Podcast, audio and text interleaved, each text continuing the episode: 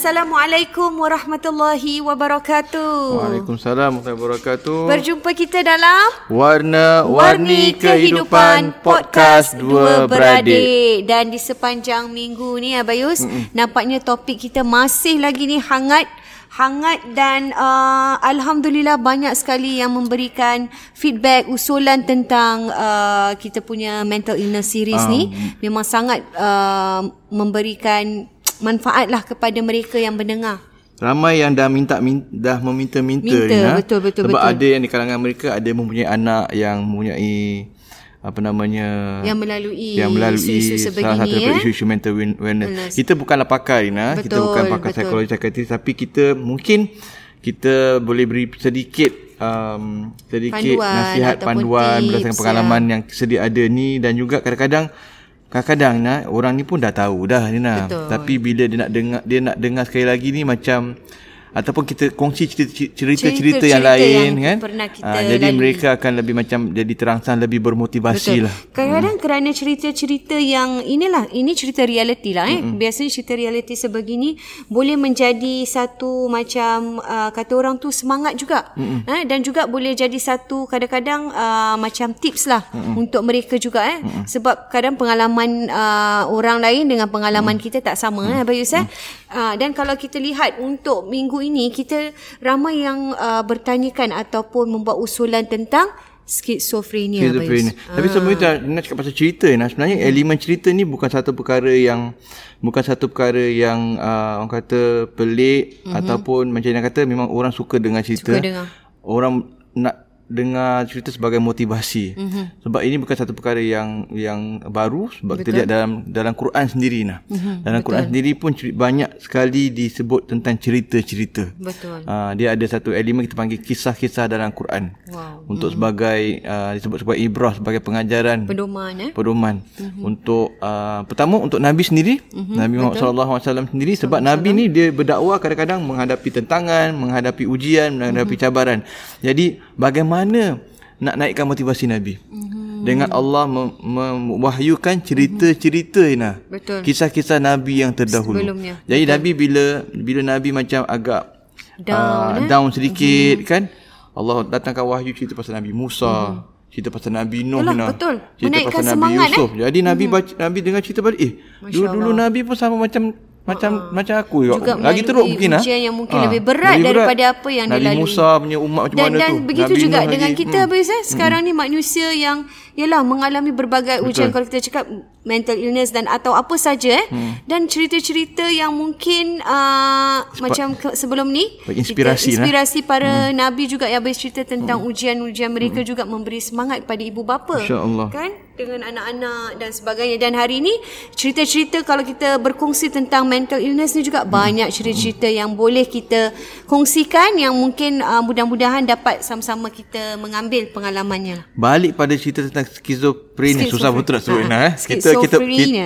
kita berlatih sebut sebelum ni. Dia kita, kena gini, schizophrenia. Eh, kita sebut skizo lah eh. Skizo lah, short form. Mungkin bagi nak kita nak bawa uh, masyarakat lebih familiar dengan skizofrenia ni nak Mhm. mm-hmm. Ialah uh, pernah seketika dulu popular filem Hollywood nak Betul. tengok? namanya Dangerous, Minds. Mind, yes. Uh, lakonan Russell Crowe. Crow. Wow, itu hebat. Ya, lakon hebat. lakon hebat Hollywood eh. Dia eh uh, kalau siapa yang menonton eh, siapa yang menonton rasanya kalau melihat lakonan tu dia Oh, macam hidup. betul dah masuk dalam diri dia, menjiwai watak tu seolah-olah macam dia melalui benda Dia tu. profesor Max Genius ya saya. Ya, yeah, it's a Ah, yeah, Max Genius. It's a dia, Genius. Dia, dia conting kat tingkap kan eh. Dia. Dan dia boleh formula- dia boleh uh, macam visualize boleh ni. Dan uh, schizo ni juga ada hmm. ada pelbagaian habis hmm. eh hallucination dan sebagainya. Hallucination, halusinasi dan mm-hmm. macam-macam lah yang yang mengganggu di, di, dia panggil hallucination, halusinasi mm-hmm. ataupun delusion lah. Okey. Bayangan-bayangan yang macam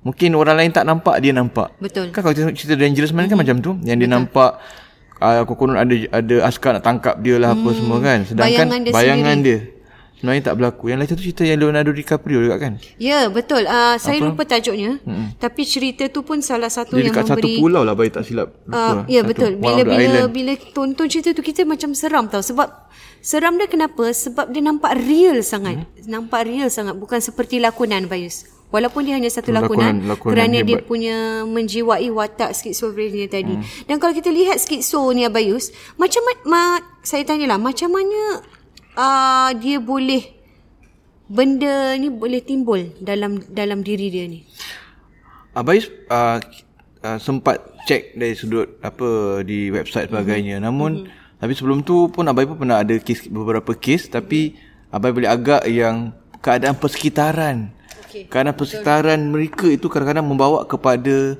sakit skizofrenia. Mm-hmm. tekanan uh, tekanan persekitaran uh, sekeliling mereka sama ada di keluarga mereka mm-hmm. ataupun bentuk kehidupan yang mereka lalui stres dan sebagainya boleh membawa kepada skizofrenia. betul. Dan abai pun sempat uh, uh, cek tadi memang betul. Itu antara keadaan-keadaan yang macam dia punya environment environment sekitaran dia sekitaran. dan juga uh, keadaan stressful emotional ya. di kalangan keluarga. Uh, ada juga ada juga adalah melalui uh, uh, tekanan, tekanan. Uh, masalah yang sedang dilalui uh, depresi mungkin masalah lah macam-macam eh, hmm. eh ujian yang kalau kita lihat mungkin dalam rumah tangga hmm. dalam keluarga dan sebagainya itu juga kalau terlalu in depth macam hmm. terlalu dalam mendalam boleh uh, merosakkan mental dan boleh membawa kepada kepelbagaian hingga ke skizofrenia ni ada yang kata juga kerana faktor-faktor genetik lah hmm. faktor baka memang mental uh, illness ni banyak juga berlaku kerana faktor baka dan hmm. faktor genetik yang secara sebelum jadi mereka wow, macam gitulah Wah, kalau hmm. tapi faktor genetik tu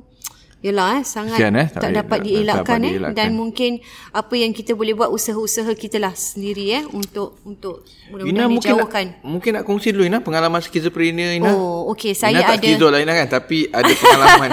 ada saya pengalaman ada sendiri. pengalaman uh, pengalaman sendiri di mana uh, dah dah dah lamalah beberapa hmm. tahun dulu uh, sebab kita di arena hiburan eh uh, televisyen dan sebagainya saya ada seorang peminat lah boleh dikatakan hmm. dan dia bukan peminat biasa Bayus dia hmm. sangat fanatik sebab mula-mula saya ingatkan dia biasa-biasa sebab setiap kali saya buat kemunculan dulu kan kita ada uh, di suria kadang keluar sini keluar sana jumpa peminat kan hmm. dia mesti ada Bayus mesti oh. ada tak apa dia mesti jumpa datang jumpa saya mula-mula okey hmm. macam okey Kak Maria saya ni ni, ni okey lama kelamaan saya nampak macam okey ni macam ada yang tak kena kemudian lebih saya menakutkan ialah saya tak tahu macam mana dapat contact number habis hmm. uh, dia dah mula macam okey uh, tadi saya nampak uh, Kak Maria pakai baju warna ni warna ni jalan kat mana lepas tu saya cari tau eh hmm. mana you kat mana ni tak tak saya nampak tak apa tak apa tak tak, tak payah. Lepas tu dah makin teruk. Ini sangat menakutkan bila dia cakap dia dah mula bercelaru. Hmm. Uh, Kak Marina ni saya nak bilang eh uh, your husband kat situ tak? Your husband is going to kill you. Oh. Eh ni apa pula ni? Tak apa, call lagi. Kak Marina ni saya cakap betul. Dia ada dekat padahal saya di tempat kerja kat mana lah hmm. Kak Marina dia dekat mana? Dekat mana? I think I think dia tengah siap-siap. Malam ni dia dah have everything the weapon to actually to kill you. You kena hati sampai menangis-nangis. Dia berbual dengan saya tu dia hmm. menangis-nangis I hope you are okay. You are okay Kak Marina. I know I know. He's there he's there Lepas tu saya dah macam eh saya bilang eh dia lah macam hmm. dia kata dah tak apa jangan jangan report jangan hmm. apalah cuma kita elakkan tukar masa tu tukar nombor tukar ini supaya tak dihubungi. Dan dia hilang macam tu lah. Uh, datang ke office, menangis-nangis tunggu keluar sampai orang cakap, oh Kak Maria tak ada. Tunggu sampai saya balik kerja tu, sampai pet, uh, saya rasa pukul tujuh dia tunggu hmm. untuk nak nak jumpa. Tapi takut jugalah macam eh dia ni Kan kita tak boleh ini kan habis macam kita tak boleh agak apa yang di dalam kepala dia, apa yang dia fikirkan dan orang-orang sebegini kita harus juga berhati-hatilah. Itu pengalaman saya sendirilah. Hmm. Dan uh, bila dia stop ganggu tu? Bila stop kacau? Stopnya sebab saya terus macam uh, tukar phone number apa tu dia dah tak dapat contact lah. Oh. Tak dapat contact. Hilang macam tu je. Oh, hilang oh, macam tu hilang je. Hilang macam tu je. Tak tak tak tahu kat mana. Tapi tapi memang menyeramkan lah. Kak pengalaman tu salah satu pengalaman yang sangat menyeramkan macam lah. cerita cerita Korea ni. Oh. sangat sangat fanatik sehingga tak tahulah eh.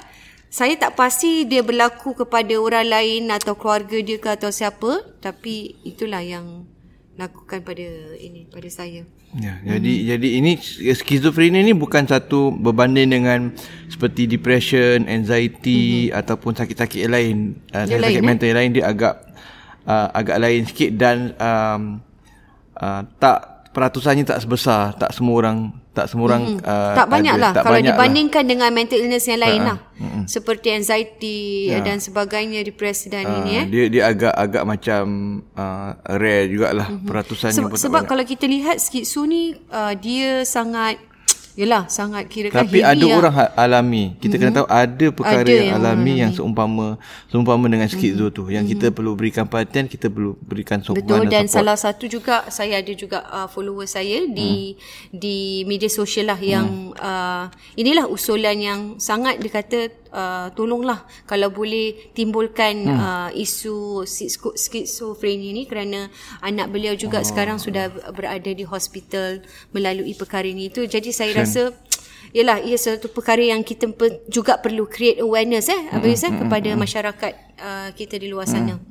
Dan kalau Abayus pengalaman sendiri eh, hmm. Abayus sendiri pernah berhadapan eh uh, counselling dengan uh, ada seorang pesakit lah ah, ada seorang juga uh, dia sebenarnya isu lain tapi bila jumpa dengan dia tu dapat dapat ni dah lama lah nah mm-hmm. cerita ni dah lama dah mm-hmm. sangat dah lama uh, jumpa jumpa dengan orang ni dia um, okey eh dia mengadu lah dia mengadu mm-hmm. yang ada ada ada benda ganggu dia lah. Hmm. Ada Bila benda berdepan ah, uh, jin ke apa ke tak tahulah ada benda ganggu Semasa kaunseling tu lah. Ah masa kaunseling ganggu tu, masa masa, masa kaunseling tu dia mengada ada orang ganggu hmm. dan mengganggu dia ter- terutamanya sebab bayi tegur dia ah uh, ada macam dia punya keluarga pesan pesan lah pasal cakap pasal semayang, pasal hmm. solat semualah.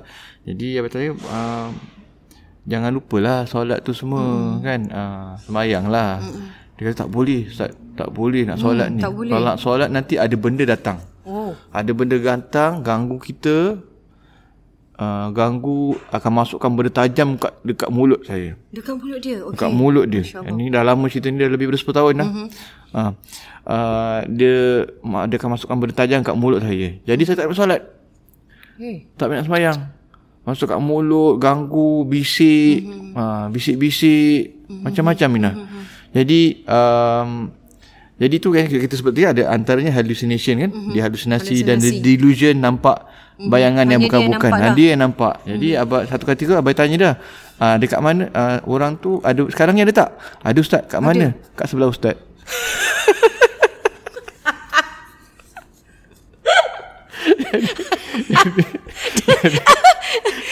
Kalau saya masa tu habis, Ah.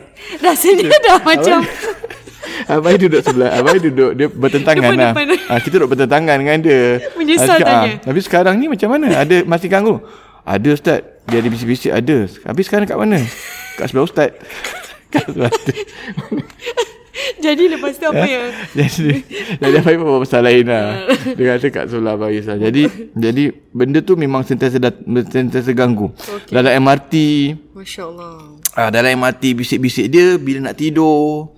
Jadi benda-benda macam ni kita tak boleh Ah. kita Jadi tak bila boleh dia bila dia tak bila dia macam uh, tak ada benda nak buat, tak ada Mhm. sesuatu, tak ada kerja, tak ada apa, macam sendirian, Mhm. nak tidur ke dalam MRT ke, dia akan datang gangguan-gangguan ataupun nak solat. Nak solat dia akan kacau. Masya-Allah. Ah, Kalau nak- macam itu tak boleh- tak macam mana kita nak boleh gambarkan eh? Terutama bila nak ibadah tu Jadi dia boleh ada. ah, jadi orang ni pun macam dah macam orang jin, yang dia ni pun macam dah mengganggu. dah mengganggu dia dah macam dah malas lah dah malas abai cuba cuba juga terangkan dia bagaimana cara caranya untuk solat dalam masa sebab abai kata dalam keadaan macam gini uh, kita punya keadaan tak sama tapi dia pandai pula hmm. uh, saya dah tak boleh solat ustaz apa pasal saya dah uh, dah kategori gila kategori gila dia ah, sendiri dia memberi sendiri, ah, jawapan. dia memberikan diagnos untuk dia lah. saya dah kategori gila saya dah tak payah solat ustaz Jadi kalau macam itu macam mana Abayus? Adakah abai dia cakap, perlu? perlu sebab abai kata hmm. awak Gila, awak kalau gila awak dah tak Ah, tahu orang awak gila tak cakap dia gila. Ah, ah gila. betul betul. Pernah dengar cerita yang pasal orang, uh, orang gila tak cakap dia gila tak? cerita Ustaz Ismail Kamus arwahnya Uh, uh, almarhum. Masya-Allah. Dia kata dia selalu, dia kan suka kelakar kan. Pada satu hari nak dengar tak cerita pasal orang gila tak ngaku gila? Ada. Pada satu hari ada satu orang ni ustaz ni masuk dalam masuk dalam hospital sakit jiwa. Dia jumpa satu orang sakit ni. Lepas tu satu orang sakit ni pancing dalam ikan. Uh, pancing, ikan, ikan. dalam baldi. Habis? Jadi pancing ikan dalam baldi tu tak ada air lah. Jadi pancing, pancing, pancing. Jadi orang orang yang ustaz ni tanya, "Kau awak buat apa?" Ha. Awak pancing ikan ke? Ustaz gila ke? Dalam badi mana ada ikan? Dia berbual dengan orang gila Tapi itu betul lah Betul, dia pancing baldi. Dia pancing dalam baldi dah ikan. Dia pancing baldi. Baldi tu kau-kau dah ikan tapi dia pancing. Jadi si ustaz itu tegur, awak kenapa pancing ikan tu? Ustaz gila ke? Dalam baldi ni mana ada ikan? Aduh, Jadi itu tak- betul sebab betul. dia cakap orang yang gila bukan dia. Jadi orang gila dia tak cakap dia gila eh. Jadi selagi dia kalau dia cakap tu maknanya dia masih belum gila lah. Ah, Dia, dia masih belum gila waras, dah, eh. jadi- masih jadi waras. dia ni dia mengaku- perlulah untuk ibadah. Ah, eh. dia mengaku dia gila. Jadi dia cakap, awak kalau awak gila, awak tak tahu awak awak tak tahu. Mm, awak tak betul. boleh datang sini. Betul. Ni boleh datang sini. Mm-mm. Boleh datang jumpa bayi semua, boleh jumpa, boleh berbual, belum tahu nak balik. Ah, boleh juga kerja walaupun kerja tak tetap. Kerja tak pernah tetap benar. Jadi ada ada isu-isu. Tapi ini yang kita kata Ah. eh, orang-orang sebegini yang melalui skizofrenia beginilah eh apa saja mental illness inilah yang di, Hmm. uh, memerlukan sokongan apa Yus? Jadi abai cakap dengan dia balik pada yang pasal nak ibadah tu abai cakap dengan dia dalam keadaan awak macam gini awak boleh solat setakat mana yang termampu. Mampu. Ha, sebab ada anjuran kita panggil sebagai fattakullah mastata'tum. Mm-hmm. Nabi kata maknanya uh, bertakwalah kamu sekadar apa yang kamu mampu. Mampu. Jadi buat sekadar mana yang dia mampu. Mm-hmm. Ha, petunjuk agama kata Yang penting dia cuba habis, eh? Ha, jadi dia boleh buat mana yang terboleh. Mm-hmm. Katakan katakan uh, dia boleh dia nak solat tu, mm-hmm. dia nak solat tapi dia kena start, dia kena lawan lah. Mm-hmm. Dia start katakan dia boleh hari tu uh, 10 second. 10 second je lah. Masya-Allah eh. Ah, Allah 10 tu. Maha Pengasih, Ah, Maha Penyayang. Katakan dia, eh. dia takbir, baru takbir dah kena cocok, cocok uh, secucuk gitu. Then stop Allah. lah. Jadi cuma abang kata, cuma kena latih lah daripada 10 second. Daripada Jadi- daripada takbiratul ihram je, mungkin boleh Sampai sampai, ke ke. Fatihah, Ah. daripada Fatihah sampai ke rukuk. Mungkin dalam masa setahun dah sampai ke rakaat pertama. Allah, eh. Setakat mana termampu, tapi dia tetap tak dia, dia tak boleh tetap lah. berdegil Ah, dia eh. tak tak boleh. Dia kata dia gila. Tapi ini ini balik kepada diri sendiri, Diri sendiri. dan juga again lah Bayus kita katakan kemarin eh ialah support daripada Support, betul. keluarga dan orang Betul, sekeliling. betul. Sebab Dan kalau dia dia orang sendiri pun nak lawan lah. Dia ah, pun ah, sendiri pun dia nak sendiri lawan. nak lawan. Sebab kalau orang macam ni kalau dia degil dia tak boleh, orang pula keliling tak ada yang menyokong, tak ada memberikan dia sokongan. Maknanya dia akan uh, terus terjerumus terus dalam skizofrenia ni. Terus semakin semakin teruk lah. Dia boleh jadi makin teruk, makin teruk, makin teruk kan. Jadi itu yang perlu perlukan juga rawatan habis eh. Belum Perlu betul. rawatan. Dia perlukan rawatan, perlukan rawatan, perlukan mungkin berubat cara Islam. Mm-hmm. Tapi pada masa yang sama pun dia perlukan rawatan daripada yang kita bincang kemarin daripada mm-hmm. psikiatri, jumpa psikologis dan juga sokongan daripada keluarga Betul. dan dan yang paling penting diri dia sendirilah. Ya, betul Ha, betul. diri dia sendiri. Jadi itulah pengalaman Bayus dengan orang tu. Ha. Sangat-sangat uh, interesting sebab kalau kita lihat uh, skizofrenia dia, dia tak macam penyakit mental illness yang biasa lah eh. Hmm. Uh, dan ada yang uh, lebih teruk bukan saja uh, hallucination dan bisikan tapi betul-betul sehingga tahap dia melakukan tu Abayus itu yang menakutkan lah maknanya kalau dia bilang ada orang nak ini ke ada orang nak cucuk tapi kalau dia sampai buat benda tu itu Ah, yang itu- itu. lah Ah, itu jadi yang dia rasa macam betul-betul jangan sakit. sampai ke tahap tu lah Bet, yang bahayanya kalau dia mengganggu orang lain lah. Ya, itu betul-betul. Mengganggu orang lain dan kadang-kadang boleh mencederakan dirinya sendiri kalau dia nampak Betul eh? Ah, dia nampak ada kereta apa, ada benda dan dia sampai seberang jalan Mhm. tapi dia rasa tempat yang tempat lain pula kan. Dan saya juga ada satu cerita lagi ini terjadi pada uh, suami saya semasa dia belajar di Vancouver. Hmm. Dia sebilik dengan seorang uh, pelajar Malaysia. Hmm. Uh, roommate lah kira roommate eh satu hmm. rumah. Wah, stres Abayus. Uh, dia tak dapat fokus sebab setiap hari hmm. dia uh, dia confirm skizofrenia. Dia dia akan bilang dengan Adel, suami saya, hmm. "Eh, uh, jangan jangan tengok TV, belakang TV tu ada macam-macam tau. Ada pisau, ada parang. Alamak. Ha. Dia cakap dia dah standby ni. Ada orang nanti datang malam, dia dah kena standby barang-barang. Hmm. Jangan pegang tu benda tu. Padahal hmm. tak ada apa-apa pun. Apa-apa Dekat belakang tu tak ada apa-apa. Tapi dia kata dah dah dah, dah standby ni. Dia nampak ah. Dia, Dia nampak. nampak. Dia nampak. Hmm. Itu uh, katanya suami saya lah. Dia kata sepanjang tu sampai dia pindah rumah sebab uh, dah tahap tak boleh dikawal kerana mengganggu lah macam mana nak Hmm. belajar kan. Dia punya persekolahan pun pun entah ke mana dengan keadaan dia yang tak ini lagi seorang-seorang di sana tak ada orang yang you know menyokong tak ada yang support eh. Itu itulah saya rasa salah satu yang mungkin kita boleh ambil iktibar lah eh. Bagi mereka yang keseorangan ni adalah satu yalah yang mereka harus lalui sendiri Mereka mungkin uh, kalau kita lihat uh, uh, Abai cepat sempat buat uh, sedikit rujukan tadi mm-hmm. dikatakan orang yang skizofrenia ni tak ada ubat Ina. Tak ada ubat eh. Ah, tak ada ubat. No cure. Maknanya dia kena lawan Dia sendiri. eh. kena ah, dia kira macam dia perlu dapatkan dia boleh meredakan ataupun macam boleh mengurangkan Menenangkan sedikit menenangkan lah mungkin. keadaan sedikit dan mungkin mungkin mungkin dia boleh sebab sebab ada sampai boleh bekerja. Mm-hmm. Jadi kalau mereka improve mungkin dia boleh Boleh dia dapat bekerja ah, biasa mungkin tak tahu sama dia kata ada ubat tapi mungkin boleh Saya boleh rasa dia boleh pulih. Mungkin boleh pulih cuma Boleh tak pulih, cuma ah. tak ada ubat. Tak ada ubat tak macam ada ubat ah, tak ada tapi ubat. dia adalah macam Abis cakap lah dia kena diri dia, Diri sendiri. Ha. Jadi obat dia tu selain daripada apa yang Ubat doktor. dinasihatkan mm. oleh pakar mm. ialah diri dia sendiri. Diri lah. dia, betul, Diri dia sendiri. Betul. Betul, Orang macam ni orang kena kuat lah. Kena mm. kuat dan juga kita harus menyokong mereka lah untuk beri Dia- semangat eh semangat. Maknanya dia dia dia of course uh, dia kena jaga ibadah dia lah Ina kan. Dia macam kita bincang yang lepas-lepas pun sama Betul, ibadah. uh, selain daripada dan selain daripada dia seiring kan kita bincang yang pada uh, episod lepas seiring di antara hubungan kita dengan Tuhan dan juga hubungan rawatan kita dari sudut psikiatris ataupun psikologis tu. Jadi maknanya untuk diri dia dia sentiasa dekatkan diri dengan dengan Allah solat tak tinggal macam tapi kalau macam yang kisah bayi tadi tu macam dia tajam dan dia kalau orang yang lebih kuat dan dia nak berubah ah, dia boleh start macam tadi aku kata lah. Mungkin 10 saat dulu mungkin 15 saat Jadi mungkin saya jadi rasa 1 minit. itu itu satu nasihat yang baik Abis hmm. yang di mana untuk mereka yang mungkin bertanya eh, macam mana nak cuba mungkin uh, penerangan Abis tentang yang termampu tadi Termampu. adalah salah satu saya rasa untuk beri semangat dan kekuatan untuk para pesakit. Ah, itu skizo kalau orang yang macam bila solat datang datang, Datang benda. gangguan, datang Ha, ha. benda kat Kalau dia macam solat tak ada apa-apa. Kalau tak pisau lah apa semua kan. Jadi memang itu nasihat tu untuk dia lah 10, 10 saat, 5 saat, 1 minit ke apa kan. Jadi maknanya along the way Improve dia lah. akan lebih improve lah. Tapi kalau orang macam yang nak kata tadi dia mungkin dia punya dilu, ilu, ilu, apa Ilusi dia. delusi delusion dia delusi dia dalam bahagian lain. Solat tak ada apa-apa. Dan solat dia- Mhm. mungkin dia ah, boleh ibadah Dia boleh solat biasa ibadah lah. seperti biasa. Yang penting itu tak boleh lah. Kita tak boleh tinggalkan Abis eh. Itu Solat. kita punya key ibadah doa, kita tu. Doa banyak-banyak. Mm-hmm. Even yang macam gangguan tadi pun dia boleh improve solat dia kan. Mm-hmm. So solat, doa dan dapatkan rawatan daripada Pakar. pakar psikiatrik dan juga um, apa psikologi sebab ada orang kadang macam Abang kata pernah cerita minggu lepas mm-hmm. dia sibuk dengan ruqyah saja mm-hmm. sibuk dengan doa-doa saja Quran tapi tak, tapi tak pergi rawatan Rawatan yang Ah, pun betul tak, pakar tak, dalam tak, tak boleh bidang jugalah dia kena selari Seiring, eh? nah seiring dan juga macam Ina kata tadi tentang uh, sokongan support daripada keluarga Ya. tu InsyaAllah eh, benda ni semua dia kena bersatu habis eh. Merangkumi semua sekali.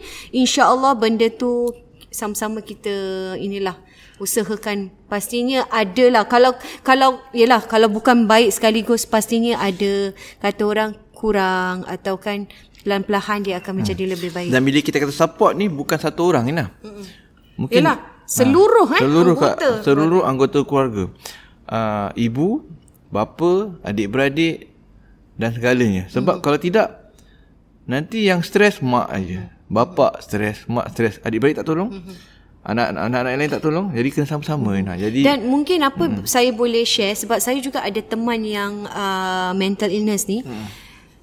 Saya rasa mental illness ni ada dua yang berbeza. Satunya uh, mereka yang suka meluahkan dan satunya mereka yang suka pendam habis. Hmm. Jadi bagi mereka ni yang suka meluahkan adalah salah satu saya rasa ada dia punya kebaikan sebab hmm. bila kita dalam keadaan bercelaru, ilusi, halusinasi sebegini, kita ada another person to untuk kita dapatkan nasihat atau jumpa, mungkin dia boleh uh, apa ni tak sampai kita buat sesuatu lah. Hmm. Macam Ina pernah share dengan Bayus kan, hmm. uh, saya ada seorang teman hmm. yang pernah melalui bisikan untuk uh, suicide lah, untuk membunuh Hmm. diri.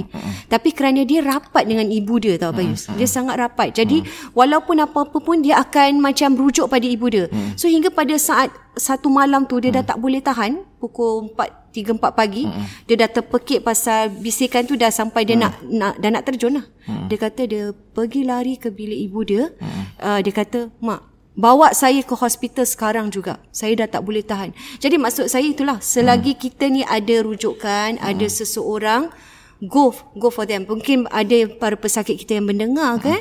Saya rasa anda perlu jangan takut dan jangan uh, membelenggu dengan diri sendiri. Hmm. Cari mak, cari siapa ke yang boleh kita luahkan supaya dia tak sampai menghasut kita untuk melakukan sebegitu. Hmm. Saya rasa itu penting. Dan pe- dia perlu ada pendamping lain lah. Pendamping, ya betul. Pendamping. Jadi, pendamping. Dan, jadi pendamping ni kena memantau. Betul, betul. Kena memantau, kena ambil ambil ambil take turn lah sebab hmm. kita tak mampu nak pantau dia sepanjang Betul. masa kan kita ada kata lima orang hari tu mungkin kita tak kerja hari tu kita, hmm. kita pantau dia kemudian bila Kalau ada anggota sendiri, keluarga yang lain baru balik sekolah pantau dia dia pula pantau hmm. jadi apa tu kena bergila-gila lah sebab tu saya rasa Alhamdulillah teman saya ni sebab dia beritahu hmm. mak dia pun bangun ibu kan eh hmm. bangun terus bawa lah Bayus terus masuk dan kena ambil serius lah ambil serius masuk ha. terus uh, ke hospital dan dia dah tahap actually kronik lah. Jadi dia harus lalui the machine punya yang di kepala yang yeah, masukkan. Uh, sangat-sangat Itu sangat serius. Saya tak pasti ah, tapi, tapi dia ada, dah ada, sampai ada ke tahap itulah ada halusinasi ya. Ha. Sampai dah tahap saya rasa dah tahap ya. kronik lah kalau macam tu. Jadi Bi. itulah kita juga eh ingin mengalu-alukan eh kepada sesiapa yang mendengar eh uh, bukan saja sokongan hmm. dari keluarga seluruh habis eh seluruh, seluruh keluarga, keluarga dan dan semua. kita sendiri habis kita yang mengalami tu mesti kuat mesti, kuat. mesti terus kuat melawan mesti melawan kuat penyakit ni insyaallah sama-sama usaha semoga boleh uh, sembuh lah insyaallah hmm, eh dengan izin insya Allah. Allah baiklah kita akan jumpa minggu uh, minggu depan eh dengan Yalah, episod, episod selanjutnya yang lah. selanjutnya hingga dalam. kita berjumpa lagi dalam Warna-warni kehidupan podcast dua beradik. Assalamualaikum warahmatullahi wabarakatuh.